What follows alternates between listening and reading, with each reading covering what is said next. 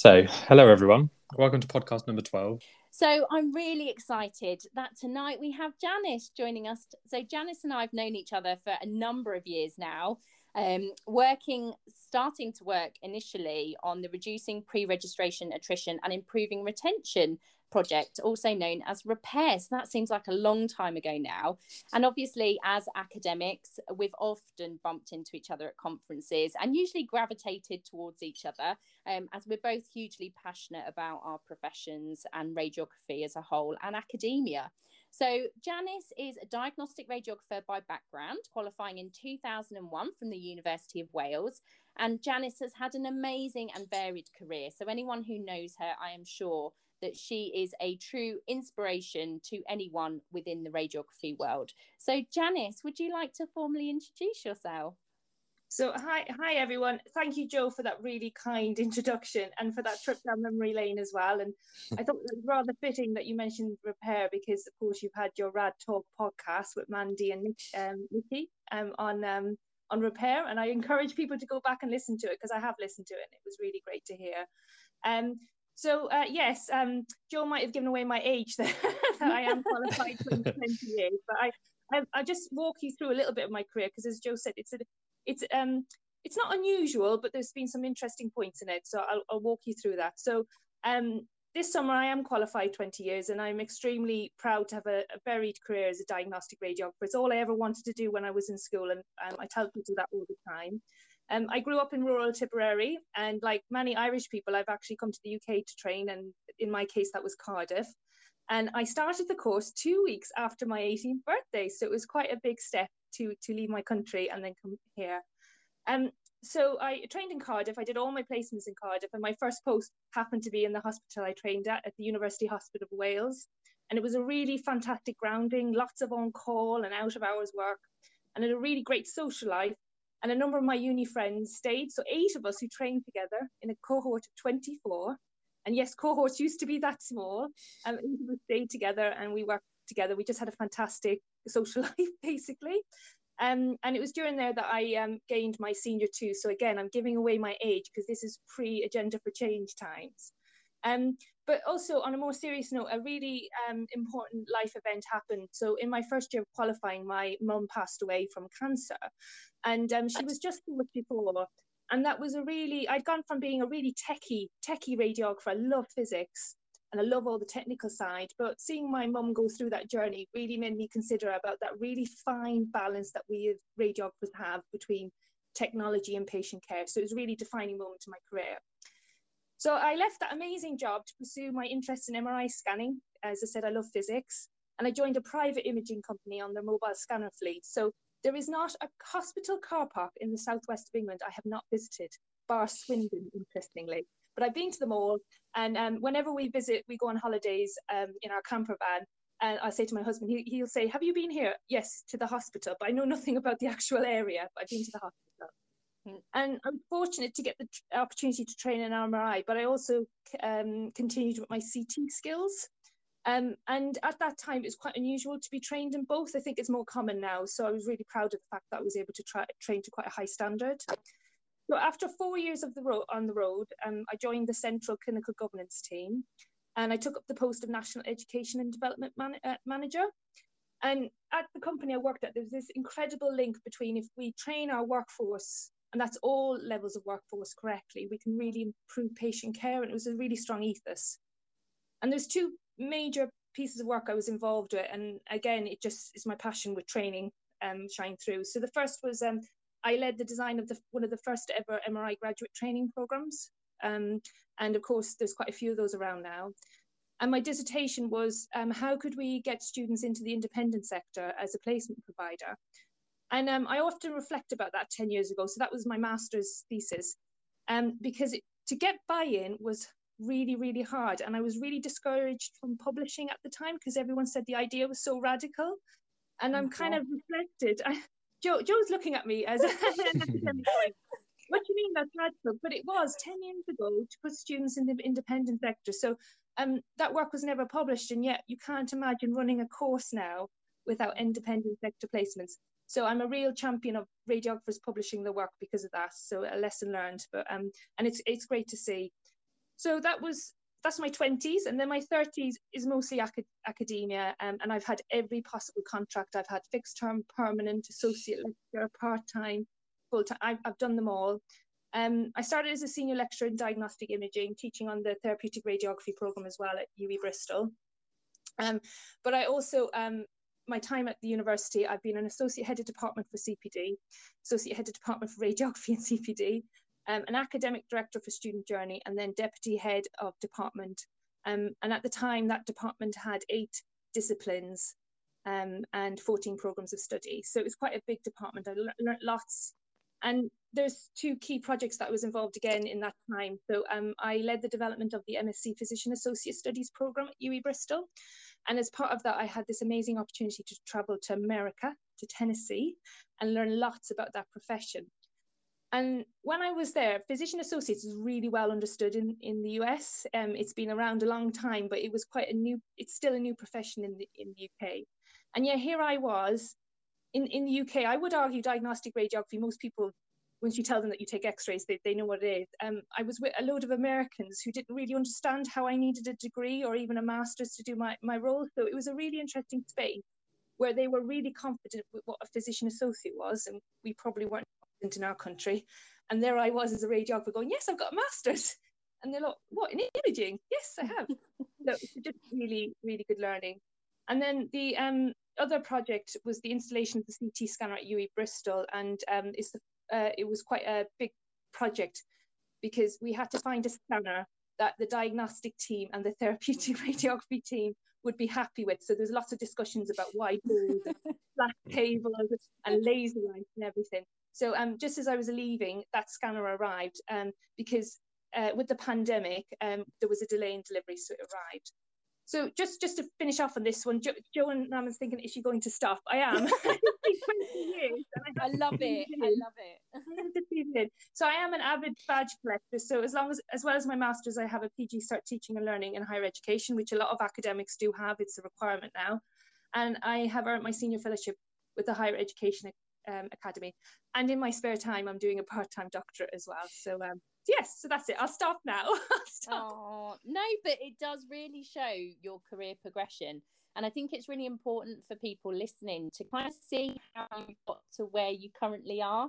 So, what are you doing now then, Janice? Now that you've kind of told us all about your amazing career pathway, what is your current title and what is it that you're currently doing? So, my current uh, post um, is clinical fellow to the Chief Allied Health Professions Officer for England.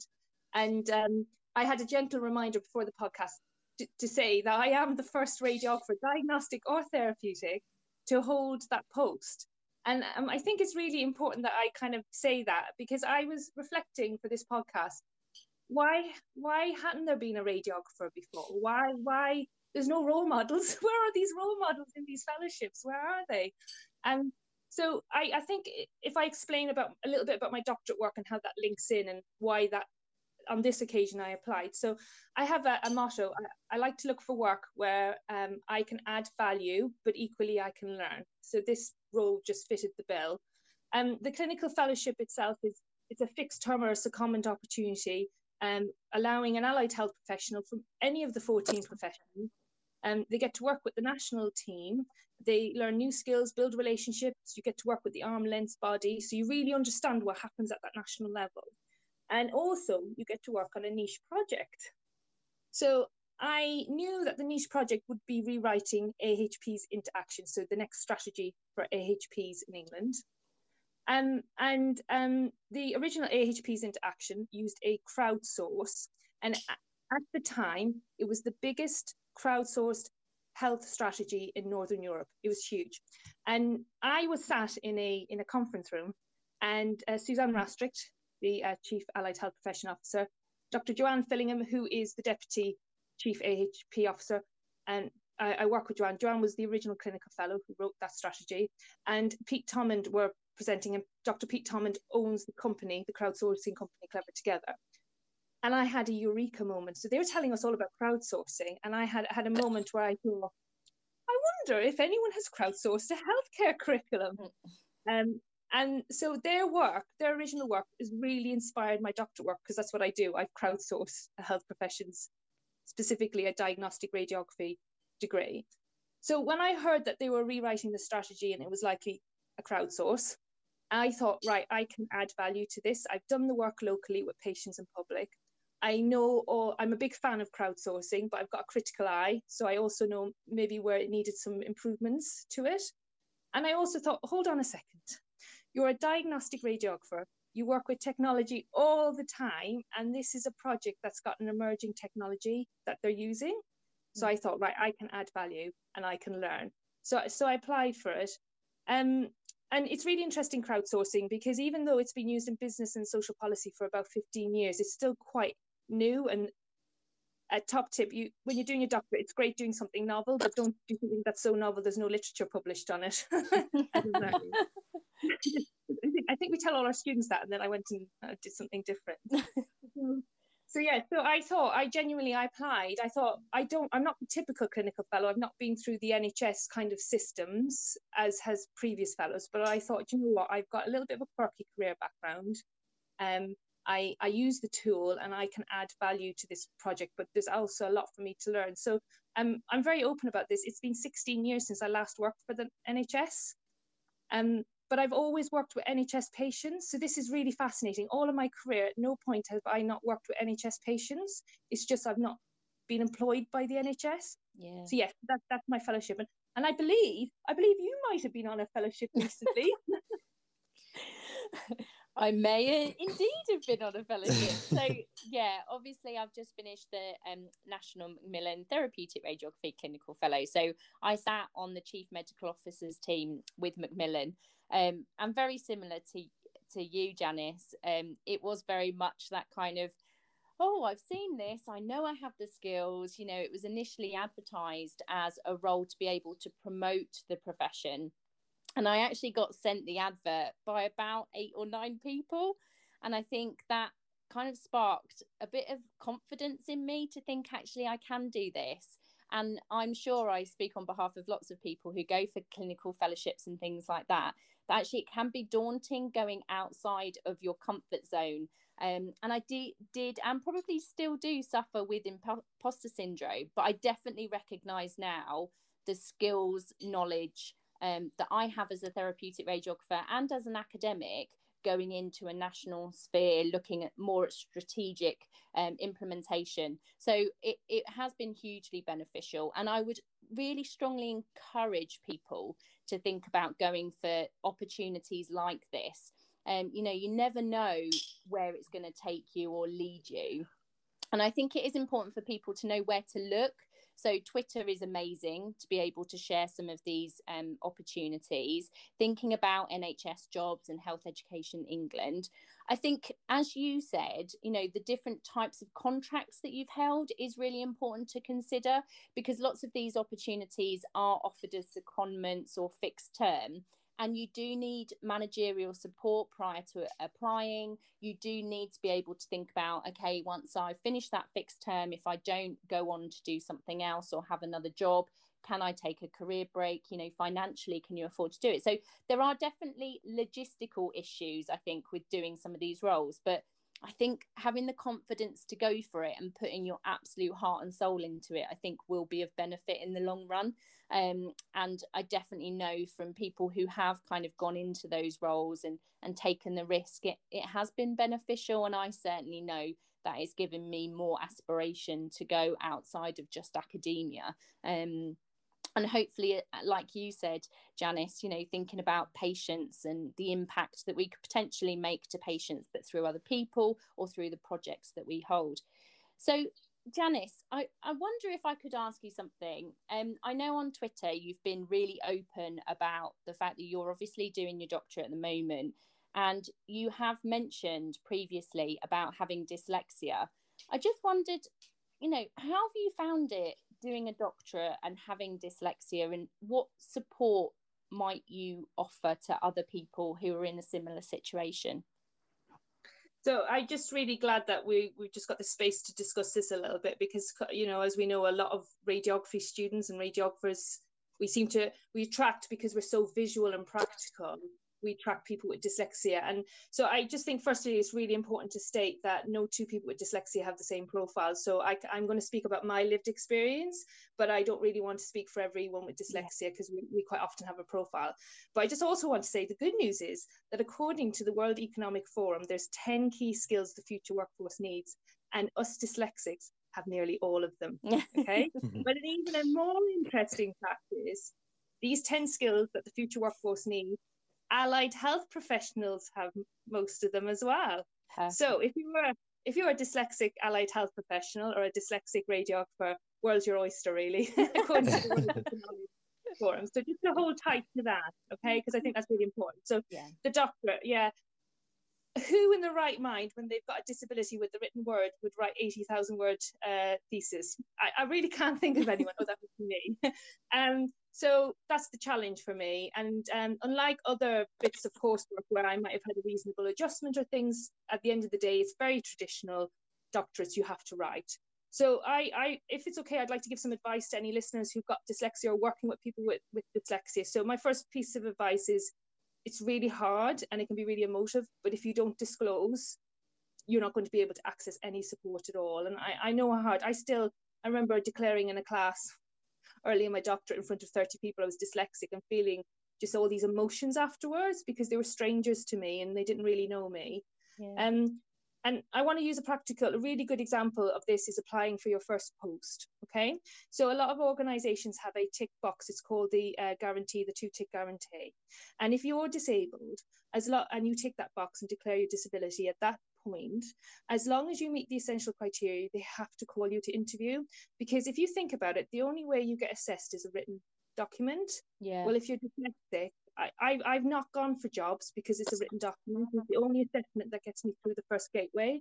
Yeah. Now, I hate the box. I actually hate it. I hate having to tick it.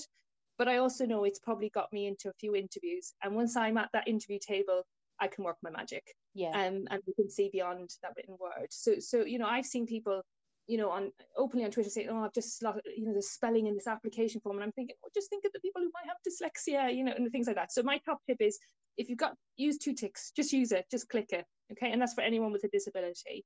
Um, the other thing I'm really vocal about on on um, Twitter is disability student allowance. Yeah, it's a pain to apply for. Once you have it, you'll you'll get funding for tutoring hours, study skills hours, and you also get funding for various things. So many years ago, I would have had a laptop, I have all my software that I need, etc. But the study skills hours are really interesting for me because I've accessed DSA from my master's teaching qualification and doctorate, and I've been really hit and miss. And I keep thinking, what new study skill could they possibly teach me? And every time I learn something new about how I manage my dyslexia. So for me, I've um, like many dyslexics, I've got cognitive load issue. So my brain just fills up really quickly. And then to move stuff from short term to long term memory, I just have to have some coping strategies to do that. Um, so, so that's another tip. So I, I think what people looking in don't realize is the amount of admin time. So yeah. that's why I, years have been really good. I study skills this year have been amazing. I've got an amazing tutor.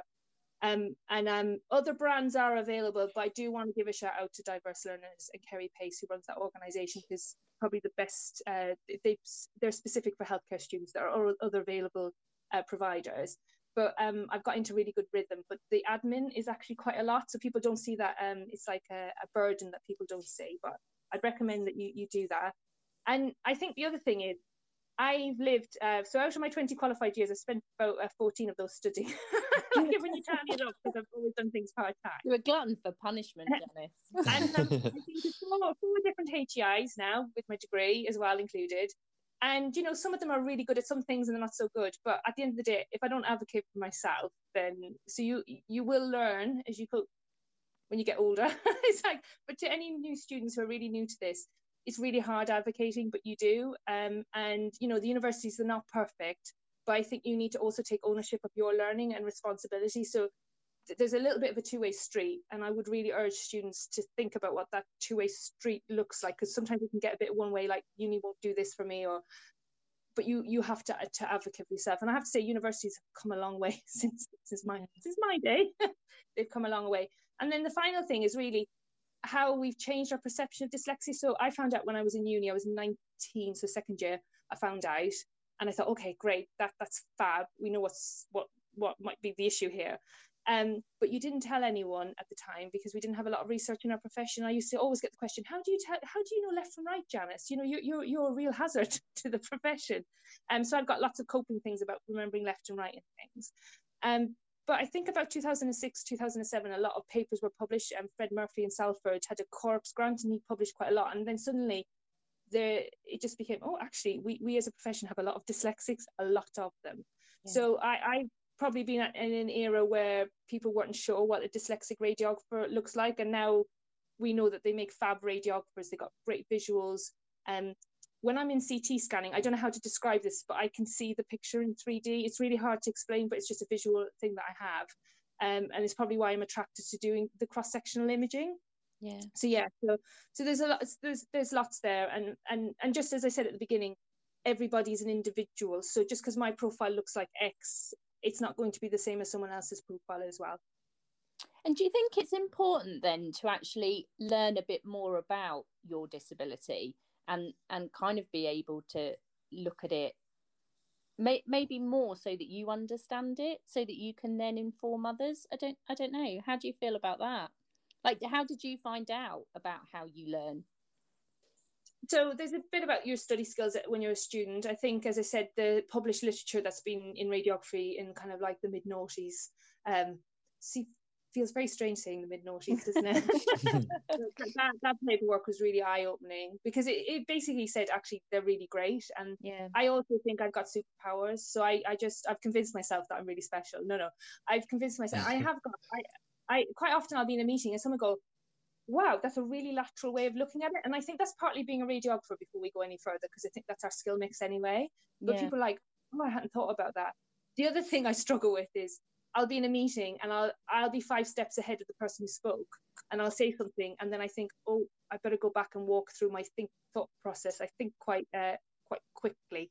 Speak yeah. quickly, think quickly. But I think Joe, that's a really fair point. Whatever your disability is, there is a little bit of ownership of understanding what it means for you personally. And then, of course, then when you do disclose, you can work really constructively with clinical tutors or um, lecturers, etc., to help be the best that you can with it. Yeah.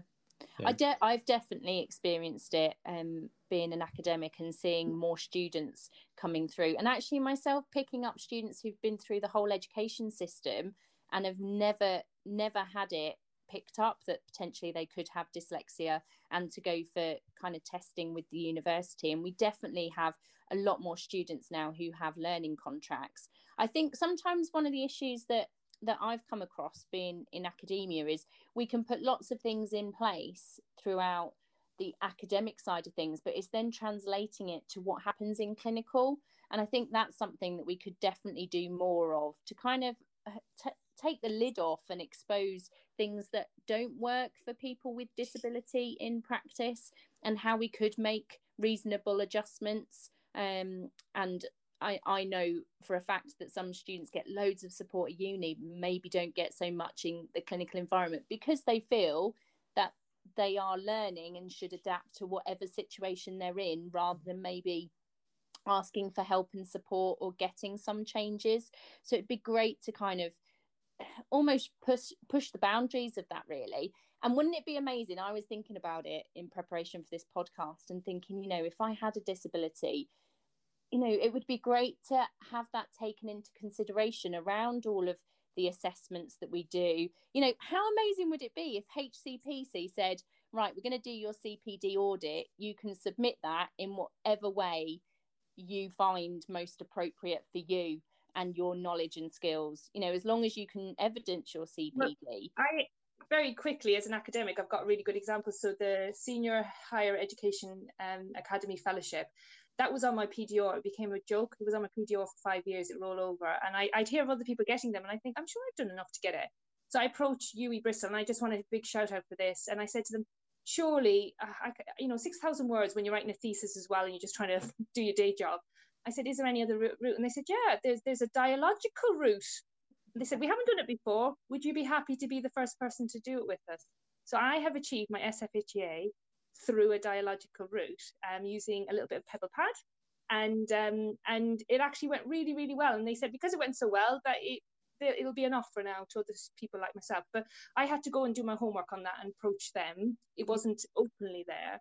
But I think that's a really great example. Unfortunately, with the doctorate, it's not going to happen.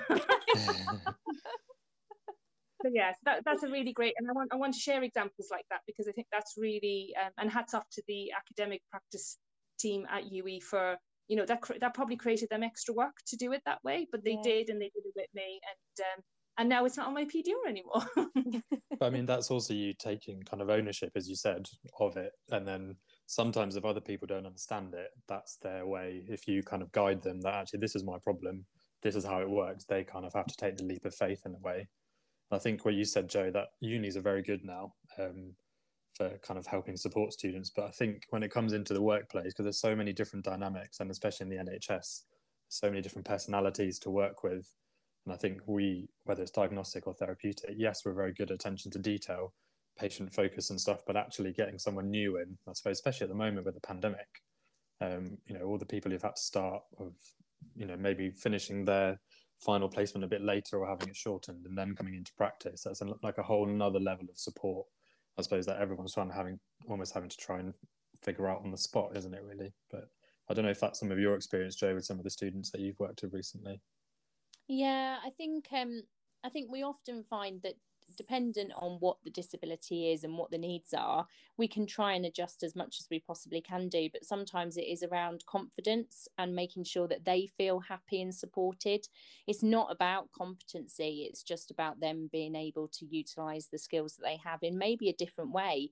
And exactly like Janice has said, it, it is thinking outside of the box, taking ownership for how you can make changes or adapt, um, and just being open and honest. I think now that we are much better at being inclusive. You know, cultures are changing. It's so important that we embrace it. And I know it's easier for me to say because I haven't got a disability, how would I feel if I did have to disclose that? But I think if mm-hmm. we're able to embrace people disclosing things where we can make changes and make work better for people, make their employment happier, a happier place to be, um, then I think it's definitely something that we should do and move towards. And you know, if there if there are issues, we need to we need to expose them and make changes. Yeah, exactly. And I think Janice, as you said, being open about this and you keep going on about how long you've been working. Um, in the mid noughties, I was only three years old, so just a little bit in. oh, um, but I think w- where you've got to with your kind of role with I'm not going to try and say it out loud, but CAPHO, working with Suzanne and working with that kind of office and that strategic level. So knowing, I'm sure some of your colleagues may know that if you do struggle with dyslexia, saying, again, I'm the first radiographer to do this and I've got dyslexia or vice versa, but actually uh, students, other people will say, well, actually, no, that means I can do something like that, whether it's disability. Um, I think, it, yeah, it's quite inspiring and it's amazing that you are in that role. And I think Joe, you and Hazel getting into that kind of strategic role, working with Macmillan and stuff, and what it's leading on to, I think is kind of amazing, really. Um, and it, it's, I think, as we said earlier before we were chatting, that you can almost only count on our hands kind of the chief kind of AHP roles within trust at the moment who are therapeutic radiographer or diagnostic radiographer backgrounds. Um, but hopefully, this is the sort of thing that now in the future we can start to yeah diversify into these roles. Um, absolutely yeah. i think it's role modeling isn't it? We need more people out there. So keep an eye on the adverts. And if you need help and support there's loads of people out there. Like i know i've messaged janice on twitter and gone janice i'm thinking of going for this role. What do you think? And it is we have such an amazing community out there. Don't all message janice. She'll go mad. Um, but it, it, it is really inspiring. When you know people have had roles like this use us. You know i'm more than happy to help support people going for additional secondments and fellowships that maybe they they they are nervous about going for because i think the more people we have in these roles um, the better we will get in terms of recognition of our of our professions. So absolutely. But thank you thank you as well janice so much for actually being really open because I can imagine it is an emotive subject and not everyone would like to discuss it. So thank you. yeah that that's fine and just just because i because i love a stat as we all know and um, i think what's interesting is the wdes which is the disability stats for nhs and i had a look and 8cs 8ds and 9s you've got less chance of having one if you're a disability so just interesting in the tying up with this conversation again where are our, i don't call them role models i call them real models where are all those real models aren't they so yeah so that was an interesting read for me last week actually about um, um, you know, there's a lot of characteristics, a lot of different ones, isn't there, where those higher grades, they're not diverse at all. So, so yeah, so I'm, I'm really proud. I'm really proud to be in the space that I am, but I am a real model, not a role model. I love it. I'm going to adopt that. That'll be it now, Janice. I'll steal that. oh, she's going to tell, tell everyone that when she gives them your email address to email you. um, but no, I suppose, Dennis, with uh, the clinical fellowship and your part-time doctorate. Um, what's next for you at the minute? So, um, so my short-term plans they're very clear. Um, so basically, I have two things to land in the spring. I have the national AHP strategy and a doctorate. So my notice for intention to commit has gone in recently. So no biggie. um, and um, I, do you know what? I, I, this fellowship has just been absolutely amazing. I don't want it to end, but I'm prepping myself because they always do end. And I, I'm sure you've been in this space where you just don't want it to end, but it will do. So, so I need to get ready. So, um, and it was interesting, Joe, because you said this earlier about going. So I'm on a fixed term, and I don't have a next step. So, um, what I, I, I, because I got a little bit of a tiny script here. I've written. I'll be looking for a new role in April 2020 while I'm on this. So I, no, I am genuinely. I'll be keen. I, I've made that decision. If I don't get a role straight away, it's not the end of the world. So again, Joe, it was all that decision making about um, but if anyone has a job where I can add value but also learn, I am. Um, and, and as you've heard, you've heard my whole CV. I have a really eclectic mix of skills, so I can probably land in a couple of places. So so who knows? Who knows Janice, next year where this, I land? Has this been a way for you to verbalise your CV and get a job? no, no, just just harnessing the opportunity. But I suppose the other thing I'd like to just use an example of my career. So my career's not been plain sailing. I had a um, I, I had a fixed term and I had no job for a while, and I had to. Um, I went back. I went back to what we do, and I did general X-raying, and I've been and CT scanning. So my CT scanning skills were fine, but I just hadn't done general X-raying for a while. And I went and worked at a local hospital, and I can tell you, we are so blessed that we are radiographers because we have this amazing skill set. So no matter what, you're never out of a job, are you? Um, and I, trust me, I was a bit nervous about doing general X-ray because even though I, I CT and MRI not a problem can do it with my eyes closed, I just hadn't I hadn't taken a hand X-ray, a wrist X-ray for a while. It is like riding a bike. It really is. So having done that before, if that's you know next April, if that's what I end up doing, that's what I end up doing. And I think I feel so grateful that I have this training. And it's so versatile, mm. isn't it? Absolutely. And with the Richards report and everything, imaging is mission critical at the moment, isn't it? So if nothing else, I'll never be out of a job ever ever. So um, so I just wanted as well just that kind of uplifting note of how lucky we are yeah. to be be we mightn't think it sometimes, but it is an amazing skill and degree to do, isn't it? Because we're never going to be out of jobs, are we? we never. I've never had that issue in all of my career. So so yes. So ask me next summer where I am, and uh, hopefully someone's listened and, and clocked. oh no, yeah. thank you, Janice. I had a very quick question. Uh, if you feel comfortable, you said that you get your left and your right mixed up. What what do you use to? Yeah, is so hold up your left hand, squeeze your four fingers together, and you stick your thumb out. It's the shape of an L. No, I love it. So you'll see me behind patients doing a PHS. No, seriously, going right, left, fine. And then I, am in the old days when we had clip markers, because again, people don't have this. So people, some people are listening, going, "Whoa, she's been around a while." Um, but um, actually, my my just very quickly, I was reminded today that I worked, at, I trained at the first hospital to have a PACS system, probably the first in the UK. So even though I've been trained a long time, we had really cutting edge. People are thinking, "What you, you, you used film?" yes. so, um, I, I'm the first cohort of radiographers who trained and had no film experience. Um, and when I did my senior two assimilation, as they used to call it, I had to go to hospital to learn how to use film at the time. So anyway, but yeah, that's left. So if you ever see me behind doing a PA chest X-ray, you'll see me holding. oh, thank yeah. you. No, I was just curious. Never going to be around now looking at patients, won't you? Going, that's just left. I've also got a bump. I've got a writing bump on my right hand, so you'll see me stroking my bump on my right hand. Is just a trigger to remind myself that's my right side. There we are. Mm, Love it. love it. Um, well, again, thank you very much for being on, Janice. It's been amazing. Very interesting what you've got into and very inspiring, I would say. Um, and Joe, it's nice to have you on for the first podcast together. Thank Um, you. I think I didn't have to get the traffic lights out to get you to stop talking, so it's okay. Yeah. Well, Naman, I think you've forgotten to tell everyone how we know each other. So, so this makes That's you true. even older. Go on, do you want to tell the audience about? Because this now makes me feel really. So Janice, we, we first met during my uh, my masters to get into my pre-reg masters. So I think that's the same pre-reg masters that you said earlier that you're going to do to get onto radiotherapy if you don't get a job next summer. So yeah, that's where we met, um, and I think just discussing anything research related.